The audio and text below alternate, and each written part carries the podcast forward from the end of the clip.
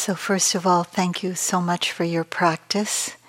Uh, there's a noticeable more quietness in the room in general, and um, of course, we don't know what exactly is going on behind the scenes in the screen of your mind. Heaven forbid. um, but it does. We do feel that there. It, it's much more tangible when we feel that that sense of that you're sincerely doing your practice, you're keeping the noble silence, um, you're doing the best you can to follow the instructions, the guidance that we're offering you. So, the theme of our retreat is equanimity and awareness. And that equanimity, of course, we all know implies balance. Tonight, I'd like to speak about establishing that balance generally in our practice by knowing the constituents of our practice, the uh, various qualities that we need to keep an eye on, and keeping those particular qualities in, uh, in balance in our practice. So I'll name them as I go along in the talk here. And they're actually called the five balancing factors or the five balancing faculties. And in this way, we begin to deepen the factor of equanimity in our practice, deepen it in a way that it really it leads to a powerful um, opening into insight into the nature of reality. So we're practicing equanimity in terms of the relative nature of our life in relation to how we are with other beings, how we are with other situations, um, and developing that non reactivity to life. So that that non reactivity brings about calm, wisdom, so that we act in ways that help us be in more peace and happiness in our relative life. But it also helps us in terms, this development of equanimity also helps us in terms of seeing more deeply into the nature of reality, which has to do with the ultimate nature of life. And so, this is what we're uh, beginning to understand even through our practice here on this uh, during this week. Some years ago when I was doing some personal practice in uh, Burma, Myanmar. I entered the interview room to um, give a report to the teacher, Sayadaw Pandita.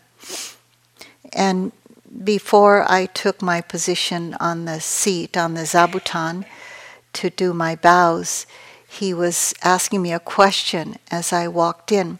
And a lot of times, this is what a, a teacher would do.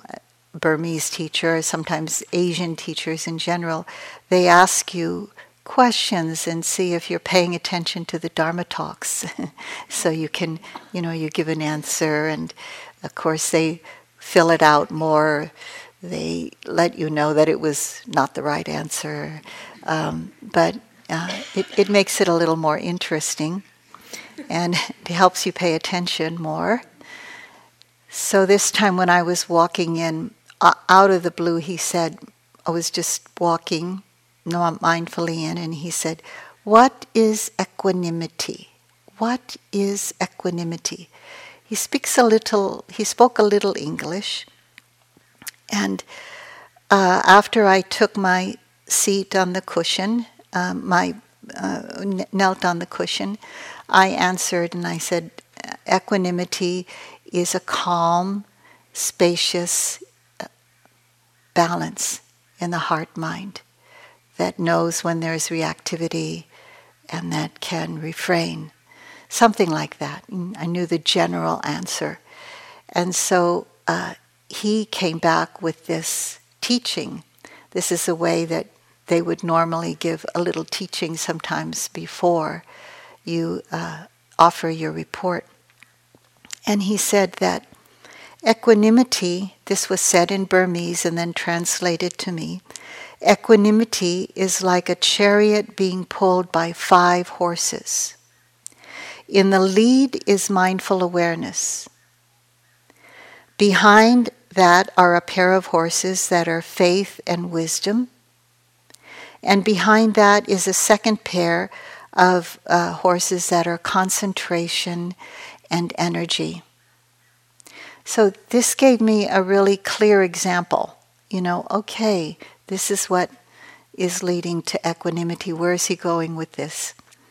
And he continued to say, when faith and wisdom are in balance, those are the two horses in the um, behind mindful awareness, faith and wisdom. And when concentration and energy are in balance, then the lead horse, which is mindful awareness, has little work, has little work.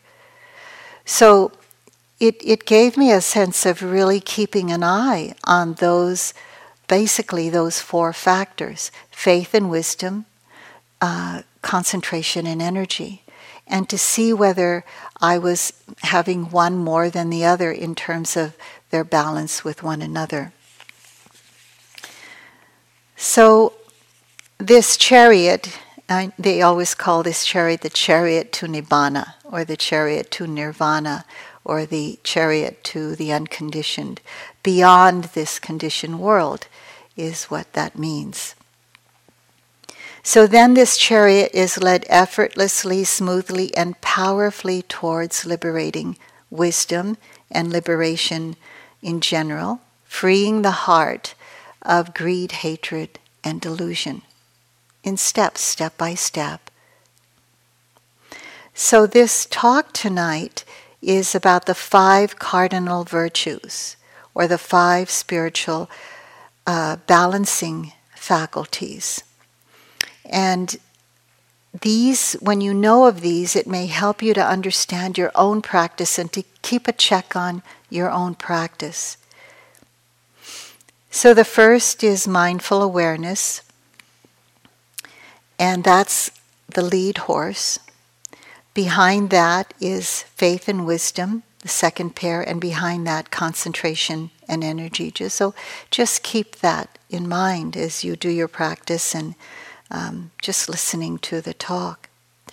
All of these are active powers in and of themselves, but we really need to keep an eye on them because as we go along in our practice, sometimes one becomes stronger than the other, and then it starts to feel like we're wobbly in our practice.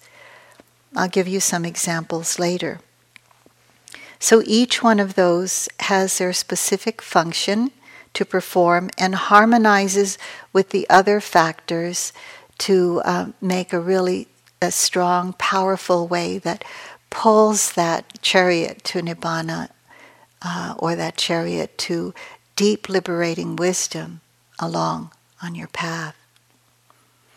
So, what happens is each one of them, and in pair with the other and in balance with the other, corrals the potential of the, all the other factors so that they all work together beautifully.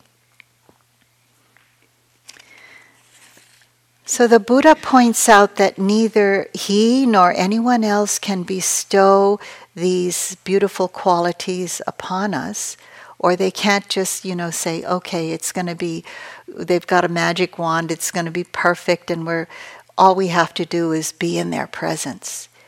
In this path, that we're taking um, under the guidance of the Dhamma, um, we understand these as potentialities within each one of us that we ourselves have to uh, bring forth and also nurture, nurture in our practice.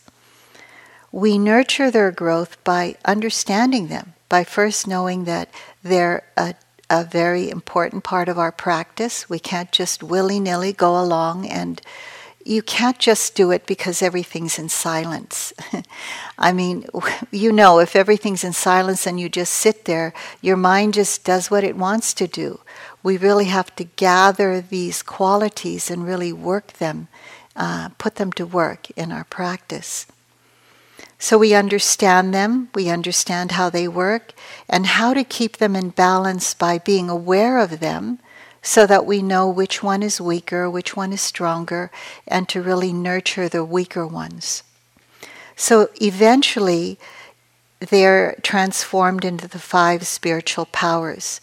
So sometimes people say, What's the difference between those five spiritual faculties and the five spiritual powers? And it's the simple uh, response is that when they become empowered by your practice, then they become the five spiritual powers. I'd like to read to you the words of um, an American Theravadan Buddhist monk, Bhikkhu Bodhi. Probably a lot of you have read uh, his translations and his um, ways he's, he's edited major works of the Buddha's teachings, including some commentaries. So, this is what he said about these five spiritual faculties. Left to itself without the guidance of a superior source of instruction, the mind is prey to forces that swell up from within itself. Habitual forces which hold us in subjection and prevent us from attaining our own highest welfare and genuine good. These forces are called defilements or kilesas. As long as we live and act under their dominion, we're not our own masters, but passive pawns, driven by our blind desires into courses of conduct and prom- that promise fulfillment, but in the end lead only to misery and bondage. True freedom necessarily involves the attainment of inner autonomy, the strength to withstand the pushes and pulls of our negative habit patterns, and this is accomplished precisely by the development and balance of the five spiritual faculties. So, keeping an eye on these is really key in our practice. So, let's look at each factor one at a time and how one naturally is a cause for the other to arise. And then I'll fill each one out uh, later. So, going over these five again, the first one is faith. This is a, uh, in the first order of how one affects the other to arise. So, faith, I'm going to spend a little more time on faith than the others because some of the others we actually talk about in the instructions and in the um, question and answer period. We fill those out a little more. So, faith uh, is in three areas. I said that we can have faith in the teachings, we can have faith in the teachers, and we can have faith in ourselves. And this last one is the most important area to pay attention to in terms of faith. Are we are we really paying attention to how much faith do we actually have in ourselves? Faith brings forth the energy to put into taking the steps into our path of practice. If we didn't have faith in ourselves, we wouldn't take those steps. Where there is some degree of confidence that our effort will lead us in the right direction. And the right direction, in the terms of the Buddha's teaching, is liberating insight and it's to that inner freedom freedom from greed, hatred, and delusion. And some of us maybe don't have that far off path of make, being totally liberated from greed, hatred, and delusion. But it's important for you to know that this is a trajectory of this particular path. And there are places along the way which are beautiful places to, um, to reach our sights for but they're not the end of the path unless um, the end of this path unless they are really the purification, the total purification of greed, hatred, and delusion to develop just total generosity, love, and wisdom in our lives. So, the second um, of these faculties is energy or effort, and this is relaxed yet sustainable effort. I like to call it gentle, persevering effort because it's not striving, it's not this harshness that we put on ourselves to keep going. It's this gentleness, step by step, to keep going on the path. When our energy in this practice has continuity in a relaxed, sustainable way, then mindful awareness can arise in a powerful way. So faith brings forth effort and energy. We have to have faith in doing our practice, we can put forth that energy. And that gentle, persevering continuity of energy makes mindful awareness very powerful. It's this mindful awareness in this kind of practice on changing objects, on changing experiences.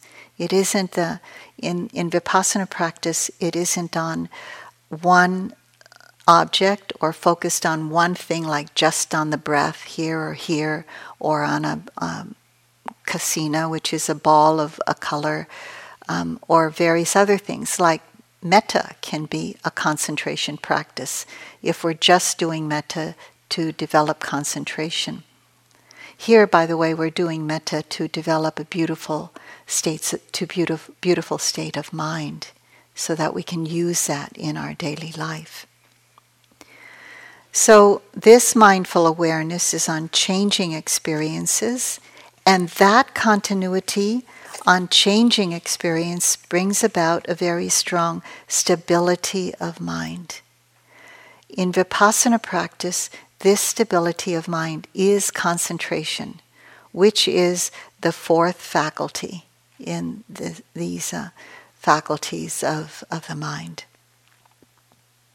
So, continuity of awareness on changing objects, moment by moment by moment, gathers momentum in a very gentle, clear, sustainable way. And this is a kind of stability we need in our vipassana practice.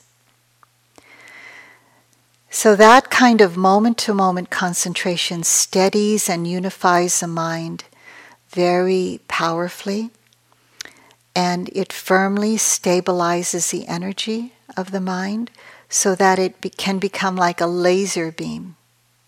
And then that laser beam can go forth very powerfully and lights up each moment's experience. It's not about the situation we're in in life, it's not about um, thoughts that we might put together for understanding the Dharma, even, but it, put, it focuses that energy, sustainable, powerful momentum uh, that's going on on one moment of experience and then another moment and another moment.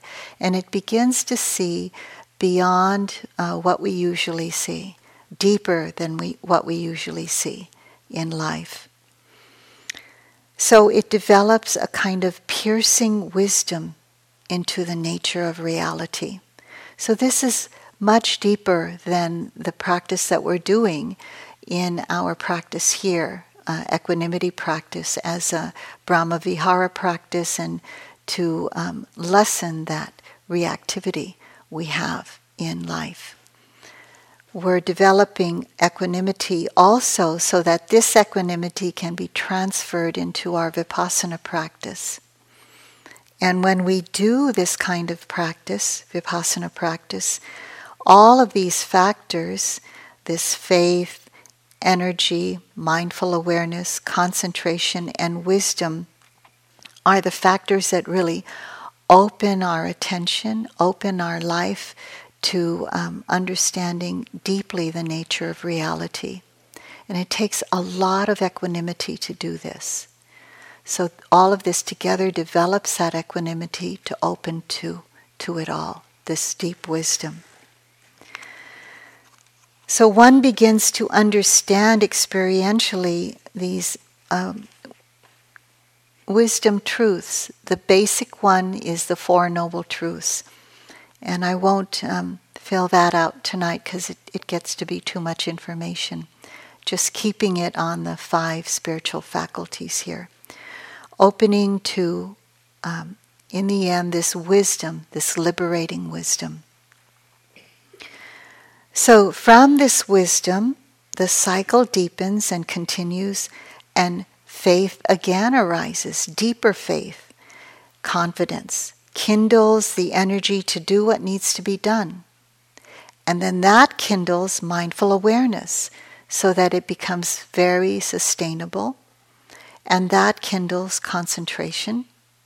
And that kindles wisdom, the insights that open to experiencing life in a profound way. So, this practice here that we're doing is leading to that as well. We're not going to do this kind of practice here, but we're developing the equanimity in order to transfer to this kind of practice in Vipassana. So, of course, greater faith is another cycle, and when faith and wisdom are in balance, energy and concentration are in balance, it makes the work of the lead horse effortless. Some of you may have heard, if you've been in practice a while, there arises in practice what is called effortless awareness. It's at, it's at that point where you can't do anything else but be aware. You might try to do, you know, um, to distract yourself in something else, but it's not possible. You, you're just actively and effortlessly aware moment by moment by moment. So, this is a profound and powerful establishment of equanimity on deeper and deeper levels. So, now to fill these out for you a little bit more, and I'd like to take more time with the faith factor. Because it, it's really the inspiration that we need so that we can muster forth the intention to go into the next factor, to see that we can establish that continuity of energy and effort in our practice. It's why we have all these ways of being with one another. We do, we take these um, uh, precepts in the morning of non harming, so we feel this sense of safety here we take uh, in with that we take the precept of not speaking with one another so that uh, this con- continuity can go deeper into our practice and not kind of be um, you know with getting into concepts and conversations even about the dhamma with another person. Um, so we try to keep all of those things together and helping you so that you know you don't have to do a lot of work here except to fill your water bottle once in a while. I know that takes a lot of thinking and planning sometimes. Or when am I going to go to the bathroom? You know, it's just all these simple things. So that we can really practice having this faith to take the next step over and over again. This faith plants the seeds of confidence in our hearts that's, that makes it possible to uproot the unwholesome habit patterns. I know, you know, we just need enough faith to take the next step, really, but it's helpful to have a long range view that all these habit patterns can weaken and really can give us a happier life, a more peaceful life when they weaken. We are, we on the path here, um, those who are guiding you, uh, Tara and Sally and myself, we see this to be true. It's not theoretical for theoretical for us. This is, in actuality, we see that it weakens the habit patterns that cause suffering in ourselves and therefore others. But we have to take the steps to do that. Um, there are three kinds of faith it's wonderful how there can be three of this and four of that. Helps us to remember and for you to take notes. there are three kinds of faith there's blind faith, there's bright faith, and there's verified faith. So, blind faith is when we're just following a path of practice because basically, basically that's what we're born into sometimes. And uh, we follow others, what others are doing, because it, it just seems that that's the right thing to do at the right time, uh, at that time. But we're not checking it out for ourselves. Um, when, we're, when we're not in blind faith, we're really asking questions. Is this the right way? is this really going to lead to more peace and less suffering, more happiness and less suffering for myself and others? So, in a famous teaching called the Kalama Sutta, the Buddha advised those who were confused and who asked him what teaching to follow. He said, Follow a teaching that you think will lead to less unwholesome states of mind and more wholesome states of mind a teaching that will develop more wholesome states of mind and that will help you renounce unwholesome states of mind and follow that path and see whether it helps you on the way. Does it help you be more peaceful? Does it help you have less suffering? Does it help you have more harmony in within yourself and in the world? And then follow that path. And so, if you follow that path, you may come across someone who would give you bright faith. And this is a second kind of faith bright faith. It's when we're inspired by a teaching, a person who personifies wisdom and compassion, and we say, Oh, if that person can do it, then I can do it too. And it's not only like you know, that person is the one, and we just listen to that person and agree. And we say, oh, yeah, that's a really, that's a really good thing. That's a good idea, but we don't do it ourselves. When we just agree, that's blind faith. When we have so much veneration in a teacher and we're not walking the path ourselves, and we're just saying, What a wonderful teacher but not doing it ourselves. This is actually blind faith.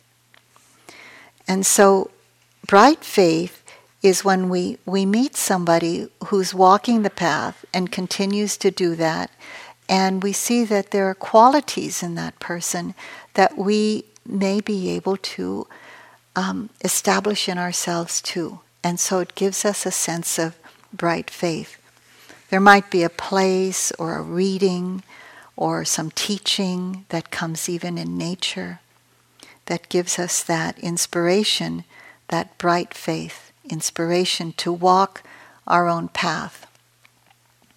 Usually, when I would start having that blind faith in one of my teachers, um, like Munindraji, he would say, The Buddha solved his own problem. Now you have to solve yours. He would kind of admonish me. And then he would say, uh, The teachers only show the path, you have to do it yourself. When he thought I was putting too much upon him to do it for me.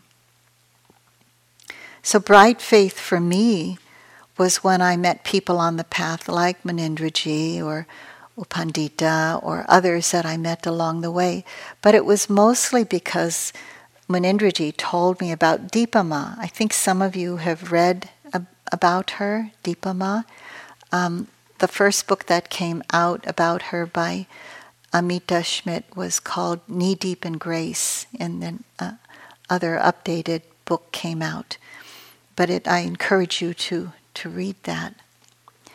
Um, I never met her actually. But Munindraji told me many stories about her, and I felt like I really knew her. Um, she was close by.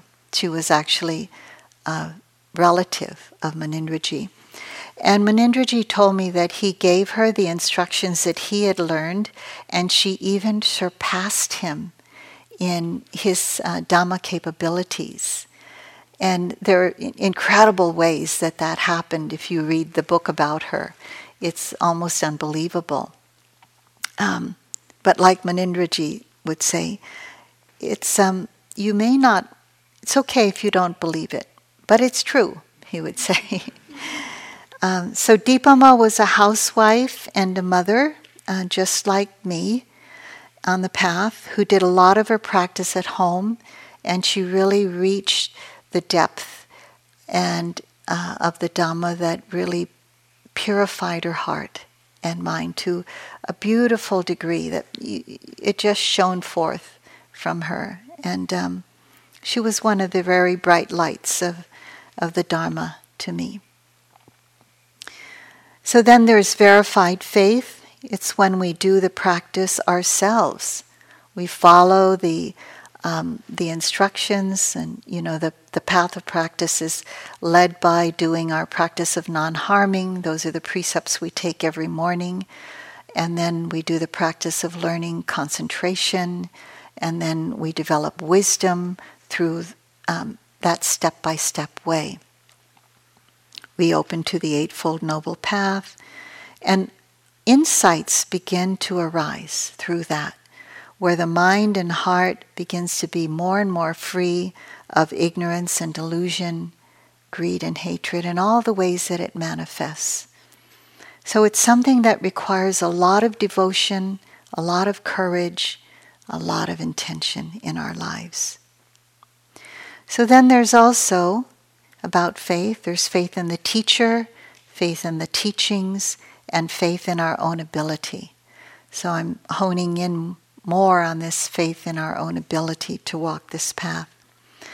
Sometimes we come to this path with the thought, I, I just want to be more calm, or I just want to be in a place where I can have some inner silence once in a while, or come to a, retreat where we can be in nature. I mean, those are all worthy um, aspirations to have.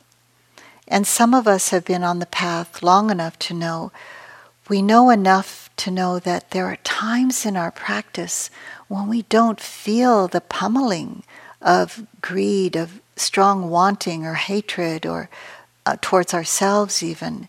And we're seeing more clearly, and we know this is a good place to be. If only this could happen more and more. And it, it nurtures our ability to keep on the path. And then some of us, it, it makes us come back because we have those moments of strong calm and clarity and peacefulness.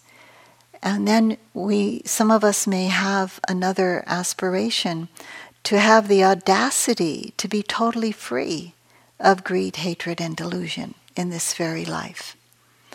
And uh, I was really inspired by um, a book that was written about, um, it was a translation of Dhamma talks that Sayadaw U Pandita gave in a two month retreat, I think. Um, and uh, the name of that book is um, called In This Very Life and it meant to be free in this very life, free of greed, hatred, and delusion. And so I met him about that time, and that really inspired me to know that it's possible. And it's, it's great to have a teacher who believes that that's possible for you. I mean, he was a really strict teacher for me, really, really strict, and sometimes I thought he was mean, you know. But but he had the audacity to have so much compassion for his students that what he wanted for his students is to be completely free. And if you didn't want that completely for yourself, he wasn't that interested in you actually. But he, he would really be interested in those people who wanted that for themselves. So, focusing on this faith in oneself here, it's a faith in that possibility to f- put forth the effort to walk this path. It doesn't have to be to complete, completely free of greed, hatred, and delusion, but even just a little bit would do. I mean, wouldn't that? If you could sit there and not have these aversive thoughts about yourself or others, um, to have some space of calm in your mind and heart.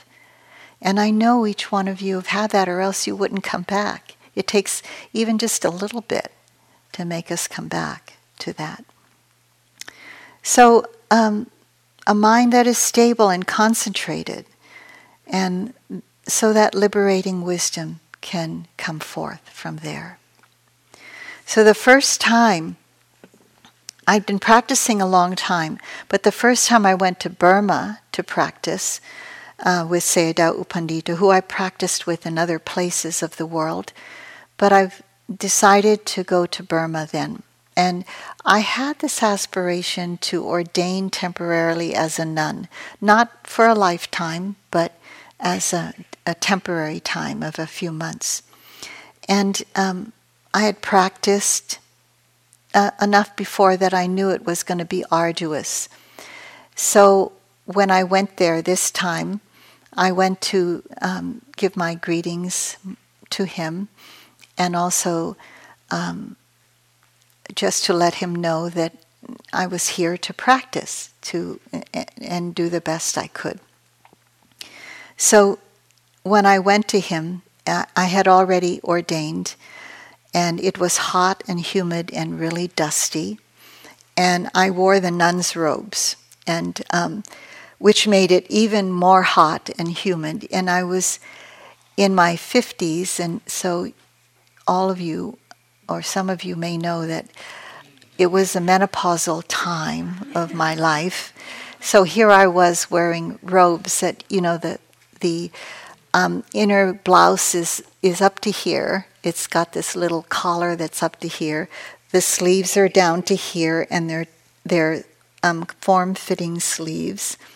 And then uh, there's this um, skirt that is made out of polyester, like duh. They couldn't find any cotton there. And so the top two is polyester, and then there's this inner robe that you can wear when you're not in public, and um, so that too, there's that's like three things, right? And then there's this outer robe that you have to wear in public, and there's this um, sort of sash over your left shoulder that says you're a daughter of the Buddha. And, and you wear these things and you walk around in this hot Burmese weather, and it's like, what am I doing here? Why did I ordain now? So the food was, you know, the food is good in that monastery. They even have their own garden, um, organic garden, but uh, you still get bugs, you know, stomach bugs, and and I have stomach weakness. So when I went to U Pandita, uh, did my bows, and he said, "Why are you here? It's hot, it's humid, it's not easy to do this. The food is not always the best for Westerners, even though the kitchen was immaculate, etc." And uh, the only thing I could answer was, I'm here to purify my heart. I had practiced with him before and I knew I just wanted to do anything more I could do. And he said something interesting um, that I'd never heard anybody talk about or say before or after. And he said, You must invest everything you have in your practice, everything you have. And he didn't mean monetarily. What I knew what he meant was to take stock of what I had already developed in my practice and to use that in my practice now. To really be willing to, with humility, see, you know, that there was some mindfulness developed. There is a degree of concentration and energy. There is a degree of faith and wisdom, or else I wouldn't even have gone there. Uh, so, to those were the qualities that I could use and invest in, in my practice. And so, faith was major, major, major. And that's why I talk about it mostly because it steers the mind away from doubt. Doubt destabilizes and disempowers our intentions.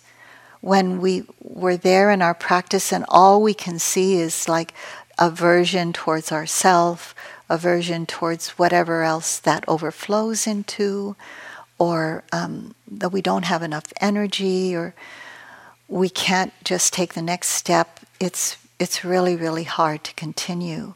So we really need to take a good look at our devotion to our practice, devotion to our intention, to why we're here. Because when doubt arises, we can't do the practice. You know, all those thoughts come to us I can't do it. and we compare ourselves with the with the other people in front of us or around us. And you know, I used to be in long practices and the person in front of me would be completely still and I would be comparing, you know, oh, I, I have to move, I have to, you know, it hurts and this and that. And for a long time I would think, I'm no good. I can't, this is the beginning of practice. I'm no good. I just can't do this. One of my colleagues, Sharon, said, Be sure to say when you talk about your own foibles that that happened long ago when you're giving a Dharma talk. So that was before, okay? Now I don't do so much comparing. But that happened until that person was so still and was so tired that that person fell over. And that person was asleep, you know. So um, it's really, you know, it's really silly to compare ourselves because we have no idea what's happening in that other person's mind. So I learned that by accident. so tune into our intention and take the next step when doubt arises. Okay, I'm just going to take this next step. I'm just going to do this next breath. I'm just going to watch this moment of aversion in the mind, or just do this little bit of metta because there's so much aversion. Know what your tool, what's in your toolbox, and use it. So faith, it said that faith keeps an eye on our highest aspirations, but know it must take one step at a time in that direction. Like uh, it, in Mount Analog, uh, Rene Daumal said, the first step depends on the last, and the last step depends on the first. So we're grown ups here. We know we came here with our intention. So, can we keep our intention in view and not give up on ourselves? Think about it. This is what I came here for. I'm just going to do the next step now. Maybe it's just getting to the hall and getting in our seat, or getting on our walking path, or taking that long walk that we need on a pathway here in the, among the trees or the clouds. So, where we're not paralyzed by doubt, tune into our devotion and really um, remember that we do have this devotion to our path of practice. So, that's faith and the different kinds of faith. And then energy and effort are really important to pay attention to as well. Um, energy and effort in our practice helps us to take that next step but to do it in a continuous way and not in a way that's um, just stop and go, stop and go, but to do our practice continuously. I, I remember um, I was in practice, a long practice was with U Pandita, and one of my colleagues uh, was one of your teachers, Howie, was there, Howie Cohn. And at I, I just kept plodding along, plodding along. I do I would just do that with going from my walking place to the line to get the food, eat the food, you know, mindfully, put it wash the dishes, go up to my room, step by step by step, not too fast, not too slow, just plodding along. And I remember, Howie may not remember this, but he came to me at the end of the retreat and he said, You just were just plodding along, plodding along, one step at a time, one step. Uh, he didn't say exactly that. He probably said something else, but that's the that's the sense I got, and I said, "Oh, that's pretty good. I'm going to do that again." You know, it, it got it really helped to get that mirroring from somebody. So that kind of energy is persistent, continu- energy that has continuity. That's the kind of energy we need. Not this kind that, okay, you're going to do the walking good, but then I'm going to go in the room and just, um, you know, pick up even a, a Dhamma book. You know, put the Dhamma book down. Read the Dhamma in your heart. I mean, the first long retreat I took, I was reading a book about 30 days in a, in a retreat. And when the teacher found out, the teacher said, What? You're reading this book? Do your practice. That's what this book is all about. So you can read, you know, the book of your heart and mind here. Put the books away. If it if it helps you, of course, you know, it gives you a little inspiration. But anyway, I'm just telling you what I did. You're going to do what you do. So when this this sutta I came across really helped me to do this continuity of effort, and this is um, a sutta where there's a story about someone who asked the Buddha, um, you know, what did you do? How did you cross the flood?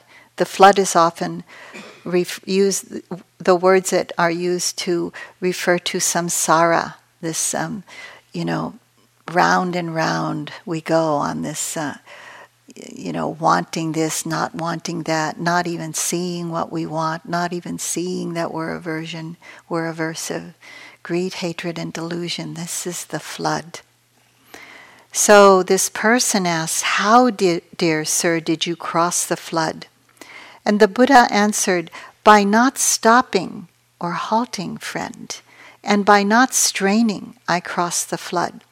But how is it, dear sir, that by not halting and not straining you cross the flood? And the Buddha answered, When I came to a standstill, friend, I sank. But when I struggled, I got swept away. In this way, friend, that by not halting and not straining, I cross the flood. So, what he's talking about here is this continuity of awareness, moment by moment. Like one of our teachers, U Tejaniya, said, this is not a hundred yard dash.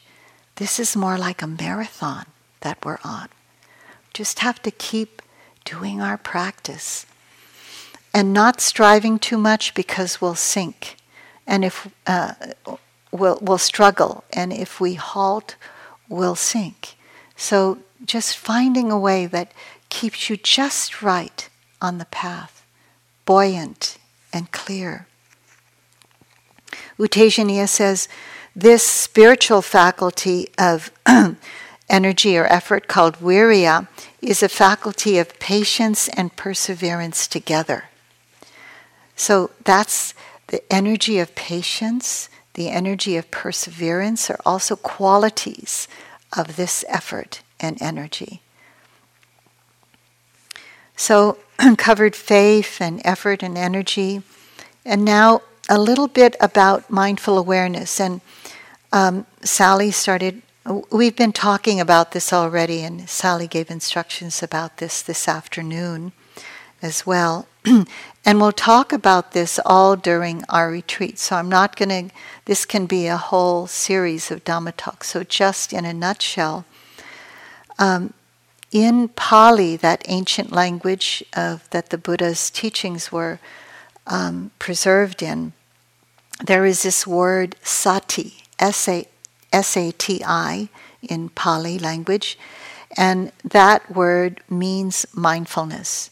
So I just want to fill it out a little bit to give you an idea or a sense of how you can understand that in a practical, experiential way. So this sati, it's from the word satipatthana bhavana uh, vipassana. And those three words put together um, mean sati means mindful awareness. It means a remembering, actually, to be mindful. The, Sally, Sally pointed out that that word means remembering, and precisely what it remembers is to be in the present moment, mindful in the present moment. And in the word pa, sati pa, pa means powerful in our practice, it's not just this mindfulness of like the sky is blue or we're taking one step or the truck is coming.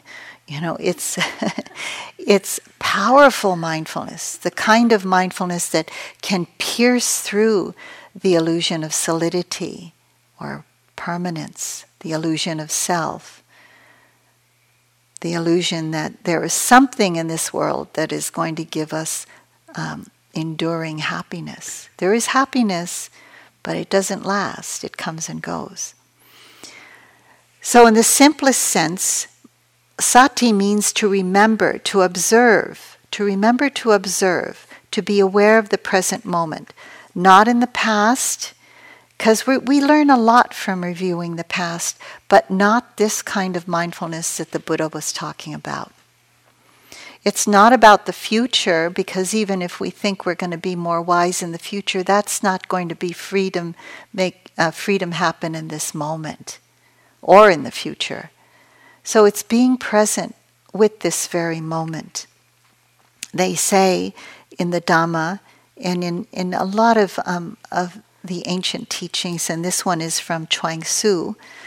The mind is like a mirror. It grasps that nothing, it refuses nothing, it receives but does not keep. So it's like this mirror of mindfulness every moment. It doesn't have anything in it like an attachment that goes out to grasp whatever's pleasant. It doesn't have anything in it like a hand that's aversive, that pushes away the unpleasant.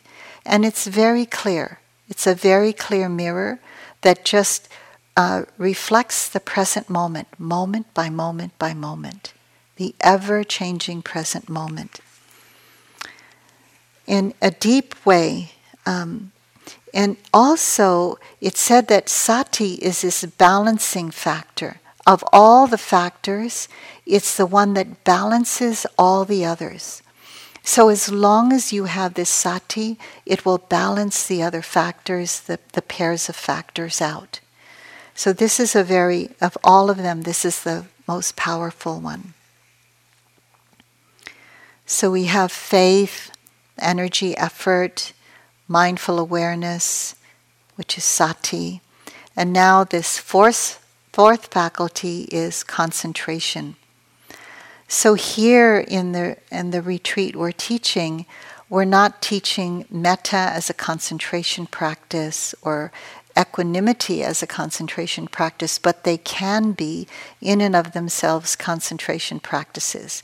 If we focused over and over again on um, the words that we bring up or the people that we bring up or the feeling that happens, all these various jhanic factors arise and they deepen into uh, very deep levels of concentration. But we're not doing that here.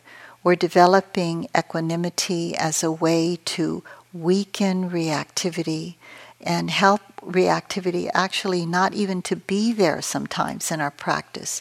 So other beautiful qualities of mind can come forth and be able to uh, present to us a deeper balance and a, a mind and heart that's filled with wholesome qualities, the able to face our practice. So we're doing our practice to what is called develop kusala, develop goodness in ourselves, develop strong, uh, powerful ways of goodness. Equanimity is the most powerful.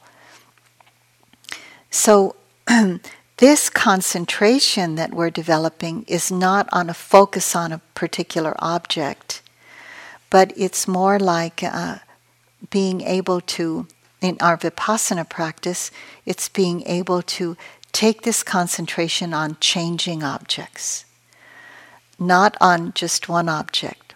When you do concentration for, for metta, you develop metta uh, metta, you can develop metta and metta jhana, metta concentration. When you do it with equanimity, you can develop equanimity concentration. And there are all kinds of other concentrations to get you to very deep levels of one pointedness. And it does not, it just develops that. I mean, it's very sublime, but that is not insight into the nature of reality those practices are not freeing the mind of totally of greed, hatred, and delusion. So the practice that we're offering you is vipassana practice. And that kind of concentration is on changing objects. So that's why we ask you, you can use the breath, You can use your body to begin with, but actually to be able to uh, take whatever object comes up, whatever's predominant, whatever comes up naturally, let go of the breath or the body and go there. Whatever, even if it's a defilement, start to notice it. Start to be, let your awareness be on changing objects. Not to always come back to the breath unless you need to for stabilization. So that's a big difference between the concentration in vipassana and concentration on um, objects like metta or just being with the breath. So we learn with this concentration, still learn a unification of the mind and the body with vipassana. We feel very, very stable, even though a lot of things are changing in our awareness. There's a very deep, steady, stable uh, uh, stability of feeling within the body and the mind just feels like there was there's a unification of that. There are times in even in vipassana practice where we can feel really secluded from the hindrances. That the um, place of, of, feeling that stability is a, a very deep place where we feel like we're in a bubble protected from the hindrances temporarily. As soon as we stop um, the practice, the hindrances would come back, though. So, this, this is a concentration that we develop, and then it goes to uh, the development of wisdom. When this kind of concentration is there, it's said that it pierces through the illusion of solidity and permanence. So, what we see there is when it pierces through the illusion of permanence, we begin to see on a pixelated level, on a moment to moment level. And I'll, I'll, I'll, fill this in more in the last uh, Dharma talk um, of how um, equanimity really frees the mind. When it pierces through the illusion of permanence, the deep understanding and wisdom of impermanence is known, not theoretically, but experientially, on a really deep, pixelated level, moment to moment to moment. And it also pierces through the illusion of a solid sense of self, because in that impermanence, you can't see any solidity anywhere. It's just everything's just coming and going. And, um, and it also pierces through the illusion of that somewhere, somehow in our life, if we keep chasing after pleasant objects, we're going to find something that's enduringly satisfying, which is an illusion. We learn that there's nothing because there's impermanence.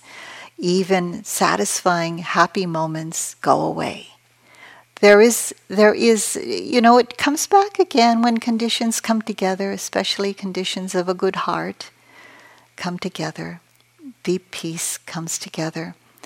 But those end and it begins to be totally okay because there's something deeper than that.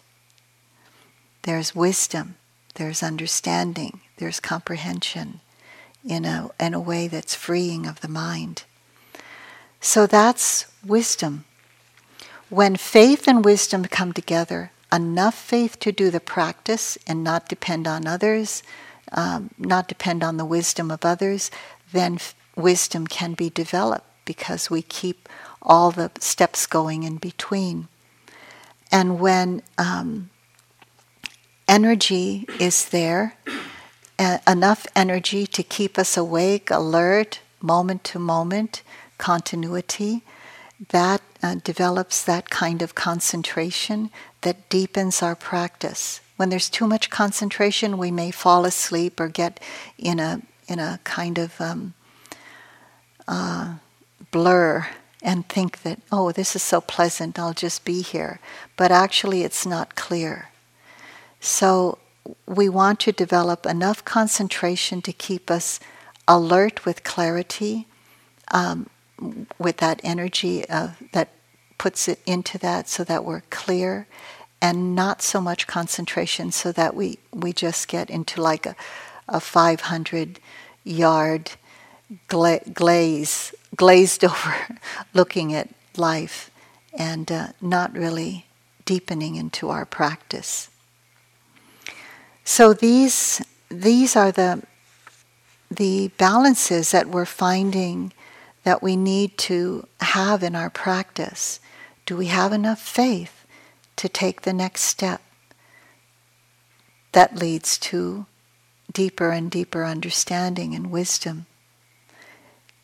Can we keep energetic enough that we're not striving? It's just gentle, persevering effort. So that that kind of moment to moment effort brings about that clarity of concentration that we need. And then this will develop into that um, powerful equanimity that can be with everything just as it is in these very deep moments of what we call um, that equanimity of at all the sense doors, at the six sense doors, and we're not pulled by anything, we're not sinking into anything. Everything is just seen moment to moment without preference, without aversion, without attachment.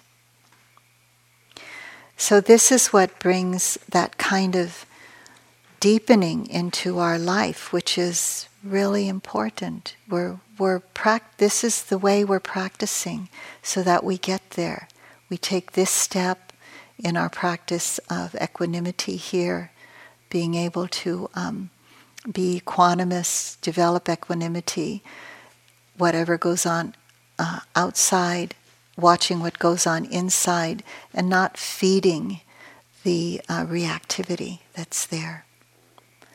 And soon that can be a very strong kind of equanimity in our uh, vipassana practice that leads us to seeing the true nature of reality and gets us to this place of liberating wisdom. So, as the Buddha said, step by step to the highest. So, I'd like to end with um, this um, came from one of the teachers I had, Ayya Khema. Um, she was a mother, and at um, a certain age, when I think her child was older, she ordained as a nun and remained as a nun and uh, wrote very many beautiful books on the Dhamma, Ayya Khema. She said, um, one, when we do this practice, cultivate this practice of balancing these faculties, one finds oneself a more harmonious and balanced person, with less difficulties, capable of helping others. To develop these five faculties should be a primary object in one's life. The balancing of them needs to be seen as connecting the heart with the mind. So let's take a moment to let the words dissolve. We've taken in whatever we can. We don't have to remember a thing. It's all going to come up in our practice. And you'll probably hear this talk other times.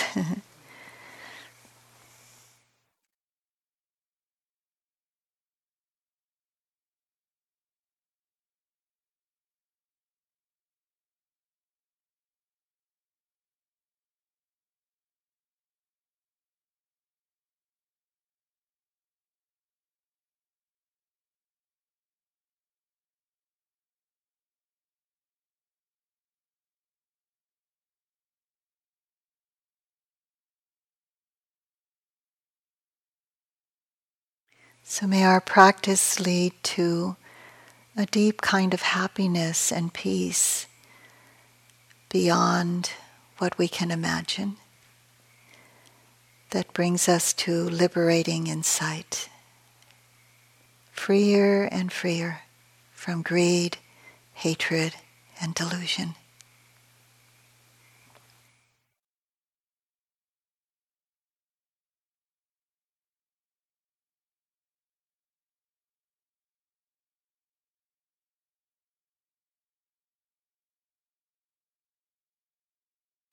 Thank you for your kind attention. A time for walking now.